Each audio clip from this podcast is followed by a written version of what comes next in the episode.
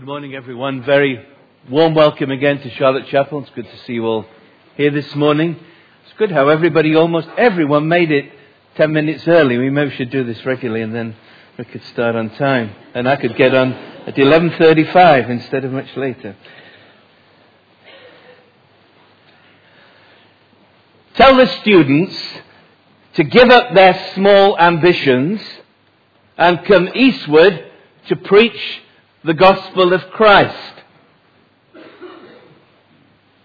These words are attributed to Francis Xavier, the Spanish pioneering missionary, a man whom the Roman Catholic Church claims was instrumental in the conversion of more Christians than anyone since the Apostle Paul. In 1993, a, a modern missionary statesman, Michael Griffiths of the Overseas Missionary Fellowship, wrote a book challenging students in our generation to do the same thing.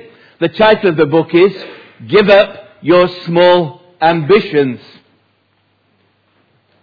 Such a challenge, in the words of the founder of the modern missionary movement, William Carey, to expect great things from God, attempt great things for God, is surely one that should inspire any follower of Jesus Christ. And surely it resonates with our modern culture, which seems to be trying to live out the prediction made by the pop artist Andy Warhol in the 60s that in the future everyone will be famous for 15 minutes. Of course, we know it's not really going to happen for everyone. For only one person out of the tens of thousands who entered is going to finally win the X Factor. If you want to know who is going to win it, I will tell you, but not in this sermon. But even that new star in the pop firmament may well burn out perhaps a little longer than 15 minutes. But what about Christian ambition? Christian ambition. Here's a note of caution from a, a book that we've been recommending, a book of sermons preached by the American pastor Philip Ryken on the book of Jeremiah that we've been following through together. Sure what that noise was, but don't worry about it. There something to be switched off? Is it the organ? That's a good idea. Ah. Thank you. Thank you, Elizabeth. Here's what Ryken says, and listen carefully because I think his words will shock you as they shock me. If you are waiting to do some great thing, you may be wasting God's time. Most Christians will never do anything great. Now, I'd be surprised if that's been said many times from the pulpit of Charlotte Chapel. But the question in a church like ours, which believes that what we teach and preach should come from God's Word, the Bible, we need to ask, does the Bible support such a statement, a controversial statement that most Christians will never do anything great? That's what I want us to think about this morning with God's help. Uh, and to do that, we're going to turn to a chapter in Jeremiah on which Ryken bases his convictions. As we continue our series, Living in Hope. Now, if you've been with us for this series, you're used at this point to us reading up to two chapters and for in the next ten minutes reading a long reading. Today, uh, the lines have fallen in pleasant places for me. Uh, I only have five verses. Doesn't mean the sermon will be proportionately that short, is it? Ryken's title, Ryken took the best title, I think uh, he entitled his sermon on this chapter, Attempt Small Things for God. Uh, I've adapted the words that we heard earlier from Francis Xavier and Michael Griffiths. My title this morning is Give Up Your Great Ambitions. So turn with me then to Jeremiah 45. Let's read first of all and then see what God wants to say to us this morning. You'll see the NIV has added a little preface to tell us what it's about, a message to Baruch. This is what Jeremiah the prophet told Baruch, son of Neriah, in the fourth year of Jehoiakim, son of Josiah, king of Judah, after Baruch had written on a scroll the words Jeremiah was then dictating. This is what the Lord, the God of Israel, says to you, Baruch. You said, Woe to me, the Lord has added sorrow to my pain. I am worn out with groaning and find no rest. The Lord said, Say this to him. This is what the Lord says. I will overthrow what I have built and uproot what I have planted throughout the land. Should you then seek great things for yourself? Seek them not, for I will bring disaster on all people, declares the Lord. But wherever you go, I will let you escape with your life. This is God's Word. Notice before we come to the meat of it that this chapter is out of place chronologically in time. If you've been with us on this series, you'll know that chapter 39 describes the fall of Jerusalem when the Babylonian army marched in around the year 587 BC by our later, uh, later calculations. Uh, the events that followed we've been looking at together and chapter 44 ends up with Jeremiah, the prophet, and his friends being carted off south down to Egypt.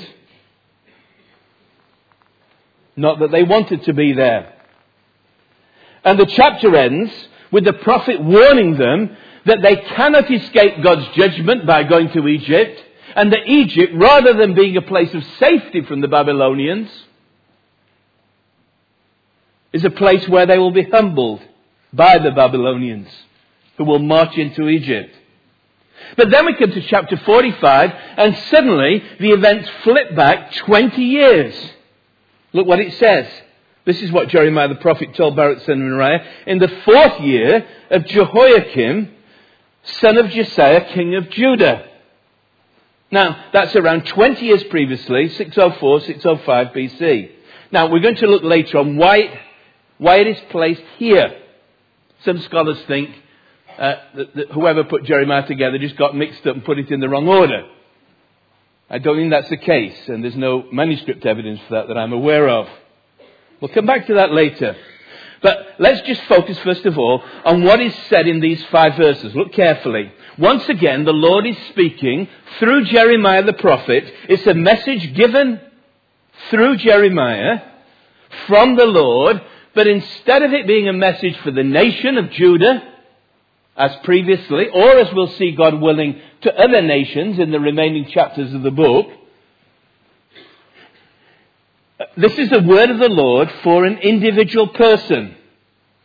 A man named Baruch, son of Neriah. It's a message given through Jeremiah from the Lord to Baruch. While nations are at war, while empires rise and fall, while populations are decimated and deported, the Lord God of heaven still speaks to individual people. And as we discover, He not only speaks to people individually, but He hears individuals. For what the Lord says to Baruch is in response to his grievance. Baruch has a complaint, which he expresses and the Lord sends a message to answer him.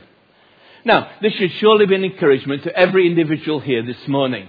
That the God, the Lord of heaven and earth, on a day when we remember the terrible events of war and those who have suffered, that God cares for the individual who is wrestling with the implications and the issues.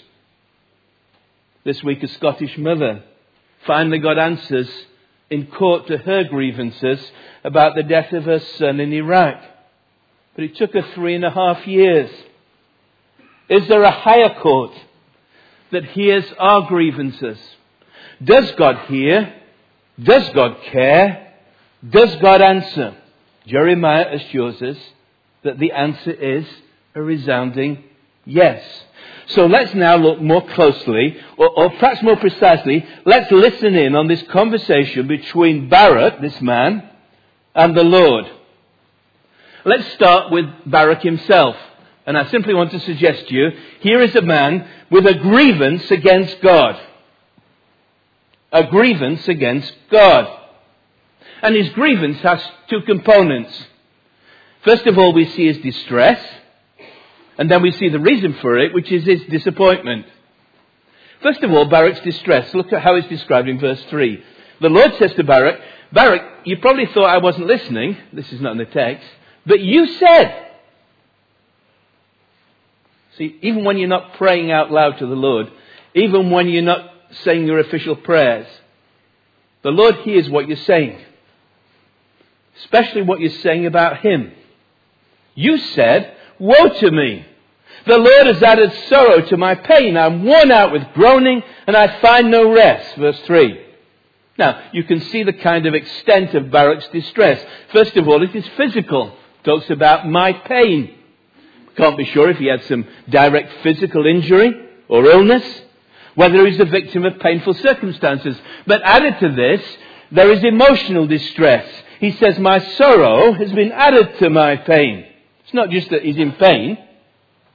His emotions have been affected. He's very sad about it. But perhaps worst of all, his distress is spiritual. Notice what he says. The Lord has added sorrow to my pain. He doesn't attribute his distress Hamlet-like to the slings and arrows of outrageous fortune. No, he believes in God. Not just any God, but the one whom he knows to be Lord of all, of all nations and all people.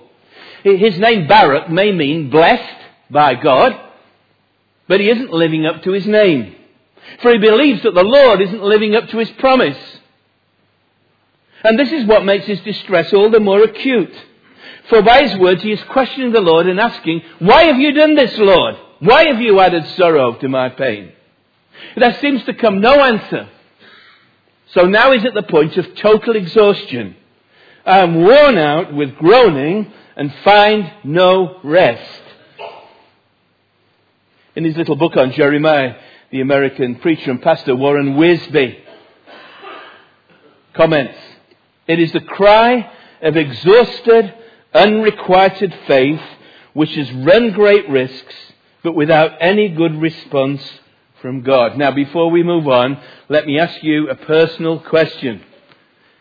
Have you ever reached that point in your experience as a believer? If you're a Christian this morning,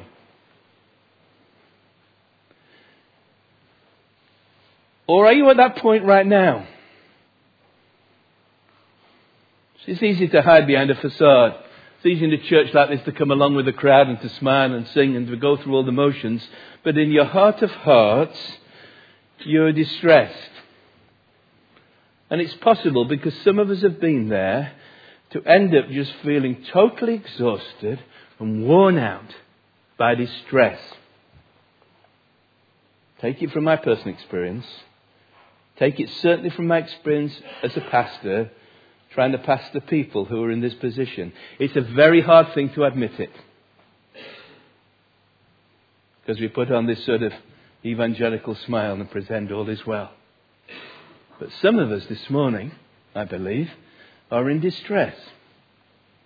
Spiritual distress. Are you a Christian in distress?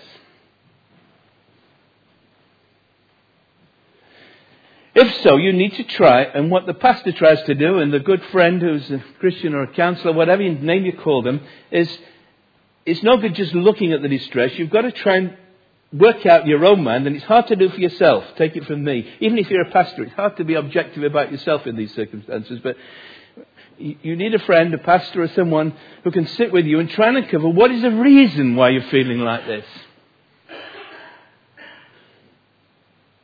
And that's sometimes hard to focus on when your eyes are blurred with tears and hard to express when your voice is worn out through crying groaning. Now, in Baruch's case, the reason for his distress was his disappointment. And you need to look more closely at what the Lord says to him to find this out. First of all, notice that Baruch is a man with great ambitions.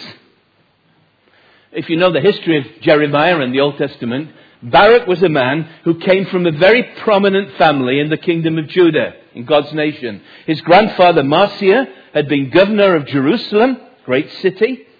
Found that in chapter 32, verse 12. If you're making notes, it's in 2 Chronicles 34, verse 8. His brother Seraiah was a high ranking official in the court of the king. It's in chapter 51, verse 59. So here's this man from this very prominent family in the nation. Great things were expected of him, and he expects great things himself. What career path will he choose? He chooses to ally himself with Jeremiah the prophet. And he becomes his personal scribe, who records and writes down what Jeremiah says for posterity. He does more than that, as we'll see. Why does he make this choice? Well, I would suggest to you because he's a man of integrity. He's a godly man. He knows that the nation is in a mess. He knows there is a moral decline. He knows that what Jeremiah is saying is right. He knows that Jeremiah speaks an authentic word from God. We can't be sure exactly when he joined Jeremiah, but he's around about the same age probably.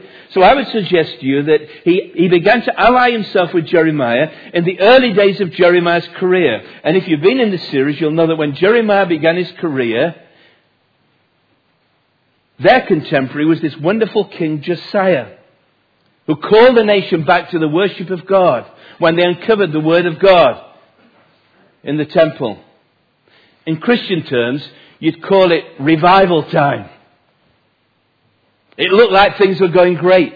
And I imagine Baruch was involved in this kind of revival ministry alongside Jeremiah. And things were looking wonderful and, and people were outwardly turning to God. The temple was suddenly full. The idols had been pulled down. The false priests had been banished. I would suggest to you that Baruch had great and noble ambitions. He wanted to be part of what God was doing. Friends, don't we all? If you're a Christian, are you not dissatisfied with the state of what's happening in our nation? Are you not dissatisfied with the church and believe that God needs to do a reviving, refining work among us?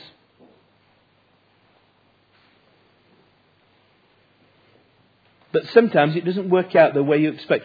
Some of you who are older, my age and older, you can look back on your, on your lives as believers. Can you not look back on your ministry and see times when it looked as though things were going to happen? God was going to work in power. People began to be converted. Some of you younger ones don't know about that, but keep praying for it. But what happened to Baruch was Josiah was tragically killed in battle. And his son Jehoiakim, his son Jehoiakim, took the nation right back in the opposite direction. All the reforms that his father had introduced were turned around. Back to immorality, back to idolatry, back to opposition from the Word of God, and then Jeremiah and anyone associated with him, well, their reputations were dragged through the mud. Even their lives became under threat. And this is the direct context as we come to chapter 45. Notice what it says. This is what Jeremiah the prophet told Baruch son of Neriah in the fourth year of Jehoiakim son of Josiah king of Judah. After Baruch had written on a scroll the words Jeremiah was then dictating. If you've been with us for this series, I think it was James Anderson who preached very powerfully on chapter 36. You remember the story.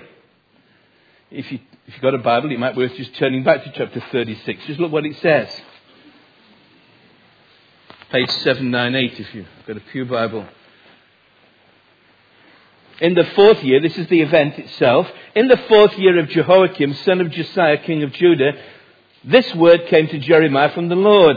Take a scroll, write on it all the words I've spoken to you concerning Israel, Judah, and all the other nations from the time I began speaking to you in the reign of Josiah till now. Wow.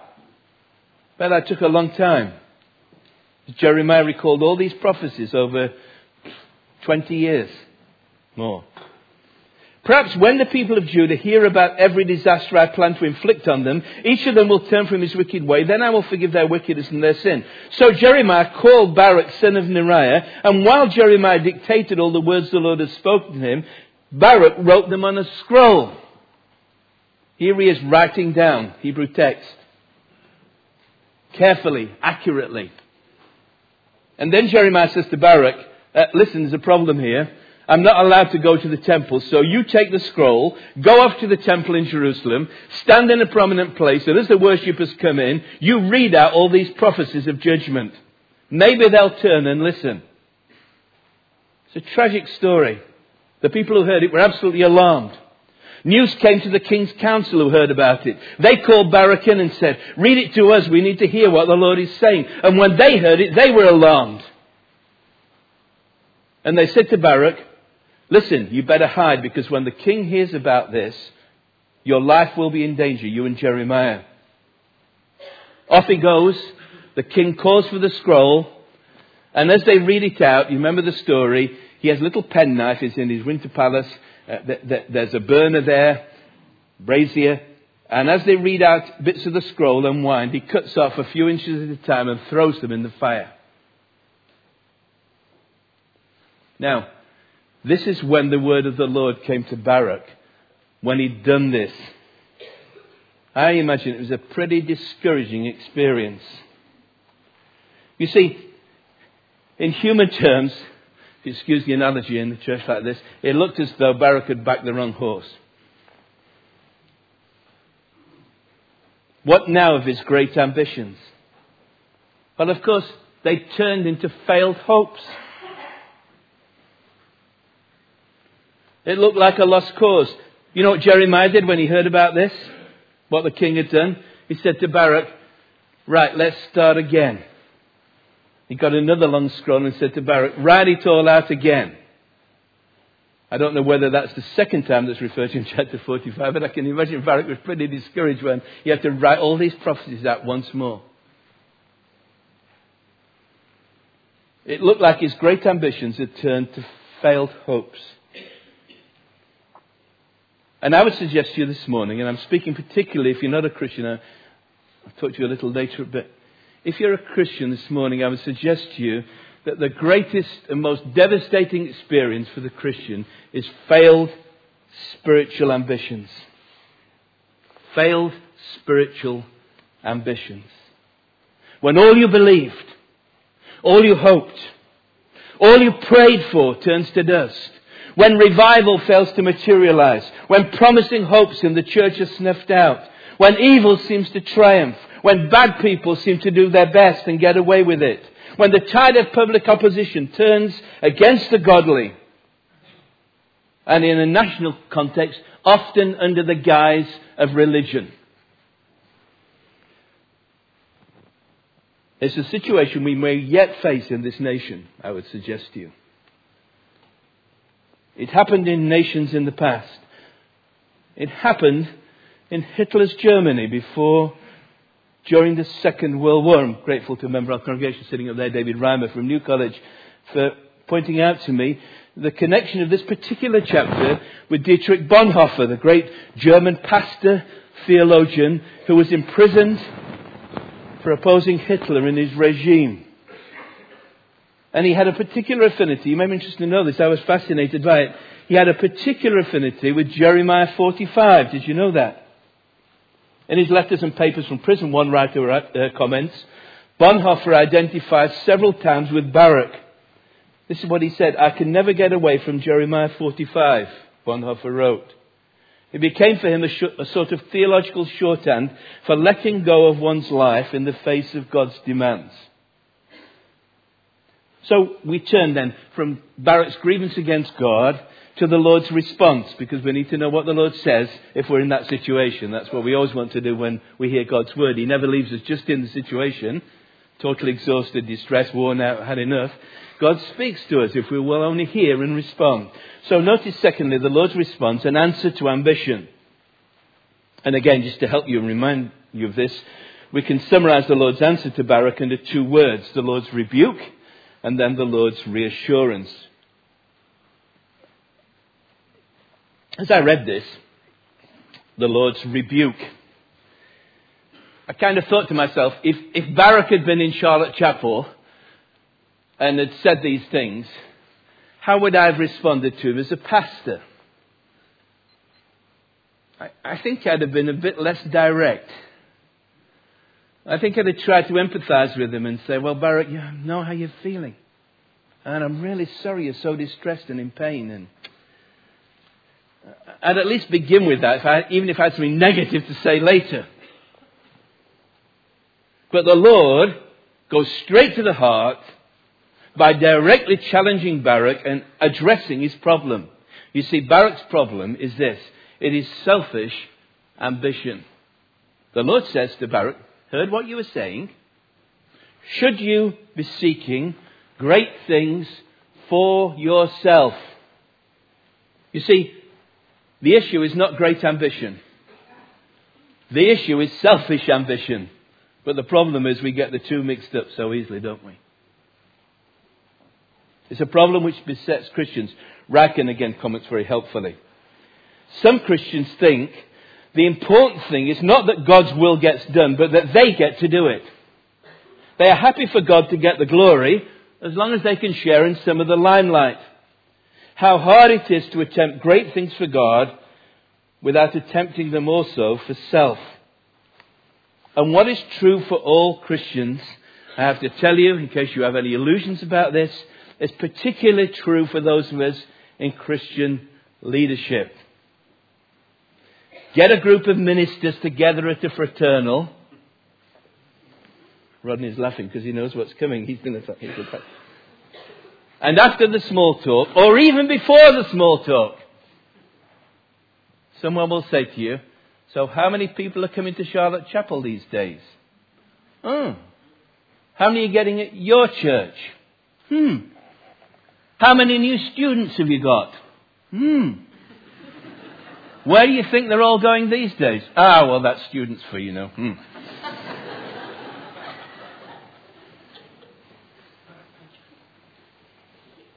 and it's an issue for Christians and churches, particularly in whom and through whom God has worked in the past.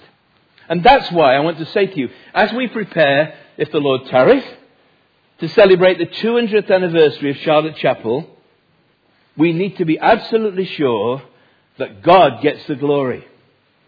And that our theme song is, as we've already sung, to God be the glory, great things He has done. Not great things He and we have done. We need the spirit of John the Baptist. You remember when John's ministry was coming to a conclusion, people came to him and said, John, your disciples are leaving and following this new man, Jesus. And John said, He must become greater, I must become less. If you grew up with the authorized version, He must increase, I must decrease. Now, that's the problem. And it's no easy matter to solve it, for it requires direct and decisive action, as Baruch learned. The solution to selfish ambition is to die to ambition. The Lord says, should you then be seeking great things for yourself, seek them not. Cut it out, Baruch. You see, the way of Christ is the way of the cross.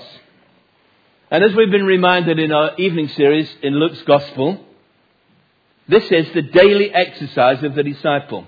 What disciples do when they have daily exercises? What do you do every morning when you get up? What do you do especially every Sunday after church? Especially if it went well, or somebody told you it went well.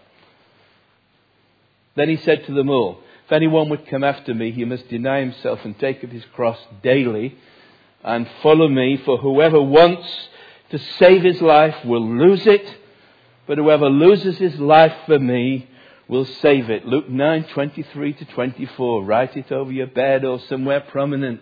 Die daily. Die to ambition. Die to self. Let me speak to those of you who aren't Christians. Yeah, I would encourage you to follow Jesus Christ with all I can. He died to reconcile you to himself. He wants to give you a hope and a purpose in life. But I want to tell you, as he told you, it is no easy matter to follow Christ. You need to count the cost, as we thought last week on Sunday evening, if you're going to follow Christ, because it means taking up your cross, dying to self, dying to ambition. For Dietrich Bonhoeffer, it literally cost him his life. when he was executed by hanging on April the 9th, 1945, just three weeks before the prison camp he was in was liberated. That's a tough one, isn't it? See, if it'd been a Hollywood film, it'd have been liberated just before, you know, the hangman put the noose around his neck. This is not Hollywood, friends. This is reality. The ends don't always tie up neatly in our lives. But for all who would truly follow Christ, it means death. For the path of discipleship means death to self and selfish ambition.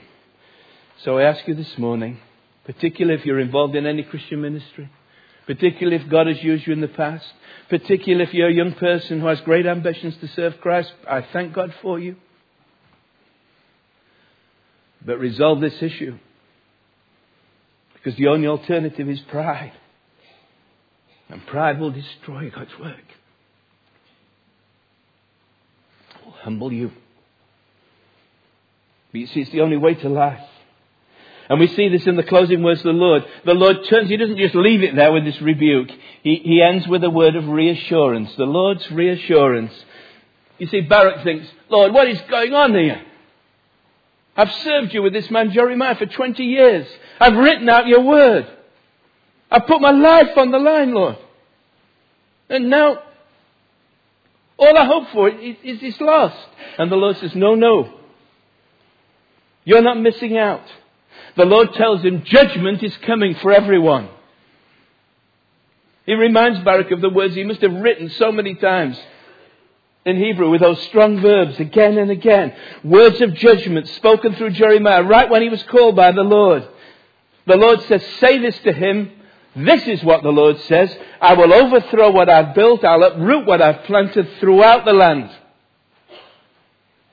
Baruch, you happen to be living in days of judgment. That's the way it is. And there are implications for everyone. Verse 5 For I will bring disaster on all people, declares the Lord. There is universal judgment coming, friends. But there are exceptions, and Baruch is one of them. Salvation is promised for Baruch. But wherever you go, I will let you escape with your life. Like that wonderful African servant we met earlier in the series, Ebed Melech. Baruch is promised the Lord's personal protection. The Lord literally says to him, I will give your life as a spoil of war. Not destroyed by the enemy, but preserved by the Lord. In the NIV application commentary Jeremiah, Andrew Dearman writes, like Ebed Melech, Baruch has received his life as a gift, so that in return he may serve the Lord in difficult circumstances. And that, I would suggest, is why chapter 45 comes here, not after chapter 36. You see, many people believe, and I'm pretty sure about it, but can't be certain, that Baruch not only recorded the prophecies of Jeremiah, but he was the kind of editor of this book that bears the name of Jeremiah. I don't think he made a mix up when he put Jeremiah 45 20 years out of place. You see, when he records this, where's Baruch? He's still with Jeremiah. He's in Egypt. It's been carted off there. He didn't want to go there. Jeremiah told him it's the wrong place to go. And when Jeremiah gave his prophecy, do you know what the people said? Do you remember in the series what, what the people said? They said to Jeremiah, it's that Baruch fellow that's been inciting you to prophesy these kind of things. It's rubbish. We don't believe a word of it. And Baruch puts it here, I think, to say to them, as it were, they wouldn't have put it this way, listen, I've seen it all before. I've got the t-shirt. I've heard it all before. I sorted this issue out 20 years ago when the Lord said to me, You are seeking great things for yourself, seek them not. Ah, I don't know how this story will end. I don't know what's going to happen in Egypt. In fact, no one knows what happened to Baruch in Egypt. No one knows what happened to Jeremiah. There are all sorts of traditions. No one can be sure. The Bible doesn't even tell us. But Baruch says, I'm content because the Lord has promised me salvation. And I've sorted out the issue of seeking great ambition.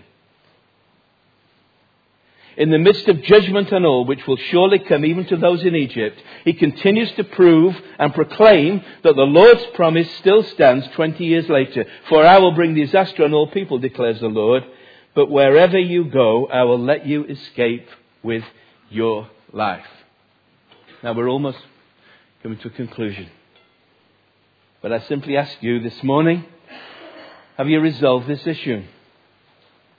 Have you given up those great ambitions for yourself? Are you trusting in Christ alone? Do you have the assurance this morning, God's faithful promise, that you'll be saved? And as David reminded the children, it was lovely to hear him say it because he didn't know what I was going to say, that you'll be saved by grace alone. He used to sing that lovely hymn, Saved by grace alone. This is all my plea. Jesus died for all mankind, and Jesus died for me. See, when all is said and done, that's the only place you can stand. Or are you still striving to do great things in your own strength for yourself, seeking great things for yourself? You're doomed to failure. Deal with the issue. Die to self. Now, the real conclusion. This will take me a few minutes, that's all. In a couple of weeks' time, you'll be able to buy a copy of this big book for only £10. It's a wonderful book. I'm making my way through it. Given, this is an advance copy given to me by Ian, very kindly. It's written by our former secretary for many years, Henri Elder, Ian Balfour. It's the story of Charlotte Chapel for our anniversary next year. Re- the title of the little book that preceded it, Revival in Rose Street. It highlights the remarkable events that occurred a hundred years ago in this church, not this building, but on this site when revival came to this church in a remarkable way. And you read the story, it just really is an amazing story of real revival. People, three months praying. Doors were never closed. And then repeated a year later. Ian, get the book and read it. And the book, naturally, as Ian says, highlights those who were at the heart of this the minister under whose ministry it occurred, Joseph Kemp. Uh, those that followed him, Dr. W. Graham Scroggie, Reverend J. Sidlow Baxter, Alan Redpath, many others. On a recent visit to America, I was amazed how many people I met, Christians there, who knew all the names and the people. said Charlotte Chapel. Said, oh, Charlotte Chapel. But there are other names featured in this book. In fact, there are many names, as Ian himself says, that aren't featured in this book. But there are many people, and there are some in this book whose names are not household names. And they never will be, at least on earth. Few American Christians, maybe few of you until you read the book, have heard of Andrew Urquhart. But Andrew Urquhart was a key figure in the revival that occurred. Like Baruch, he was a scribe. He was the church secretary for many years. When Charlotte Chapel was down to a handful of people, he resisted the offer to sell the site as a furniture store and he called the people to pray. His son relates his famous story. We've heard it many times in this pulpit. How as they entered the corner of Rose Street here, his son, who later succeeded him secretary, his father would say, Son, can you see the crowds queuing up to get in? Thought he was seeing things. He was by faith. Great things which the Lord did through seemingly small things which men like him did faithfully. I began with that controversial quote from Philip Ryken. Maybe some of you are still thinking, what is it all about? If you are waiting to do some great thing, you may be wasting God's time. Most Christians will never do anything great. Let me read on what he wrote after that. If you're waiting to do some great thing, you may be wasting God's time. Most Christians will never do anything great. Should you be seeking great things for yourself, seek them not. Jeremiah 45 verse 5. Instead, give your best to God in the small things. Be a good worker. Lead one person to Christ. raise a godly family, support a missionary. The way to seek the glory of God is in the little things of the Christian life. And who knows if, and it will only happen if, you're faithful in small things, who knows what great things God may choose to do through you? Which only time and sometimes eternity may reveal. You see, Baruch gave up his great ambitions for himself. And God used him greatly. In fact, here's something that probably few of you knew. You know that Baruch is probably the only person in the Bible whose thumbprint we have on record. A seal has been uncovered and discovered, his personal seal with his name on it, and there's a thumbprint in the corner of it. Picture it on the screen, but I don't know whether you can, certainly can't see the thumbprint, but apparently you can see a thumbprint in the corner, and people believe it was his personal seal, almost certainly it's his thumb in the corner of it. Think of that. Whether it is or not doesn't really matter. What ma- does matter is that the Lord used Baruch to preserve the prophecies of Jeremiah, to edit the book which bears his name. God used Baruch to give us this valuable part of God's Word, which we can read and study today for our profit. So I encourage you today, give you great ambitions. Serve God in the small things. And in the last analysis, whether it's small or great, rest on God's promises. For God is faithful. Let's pray together.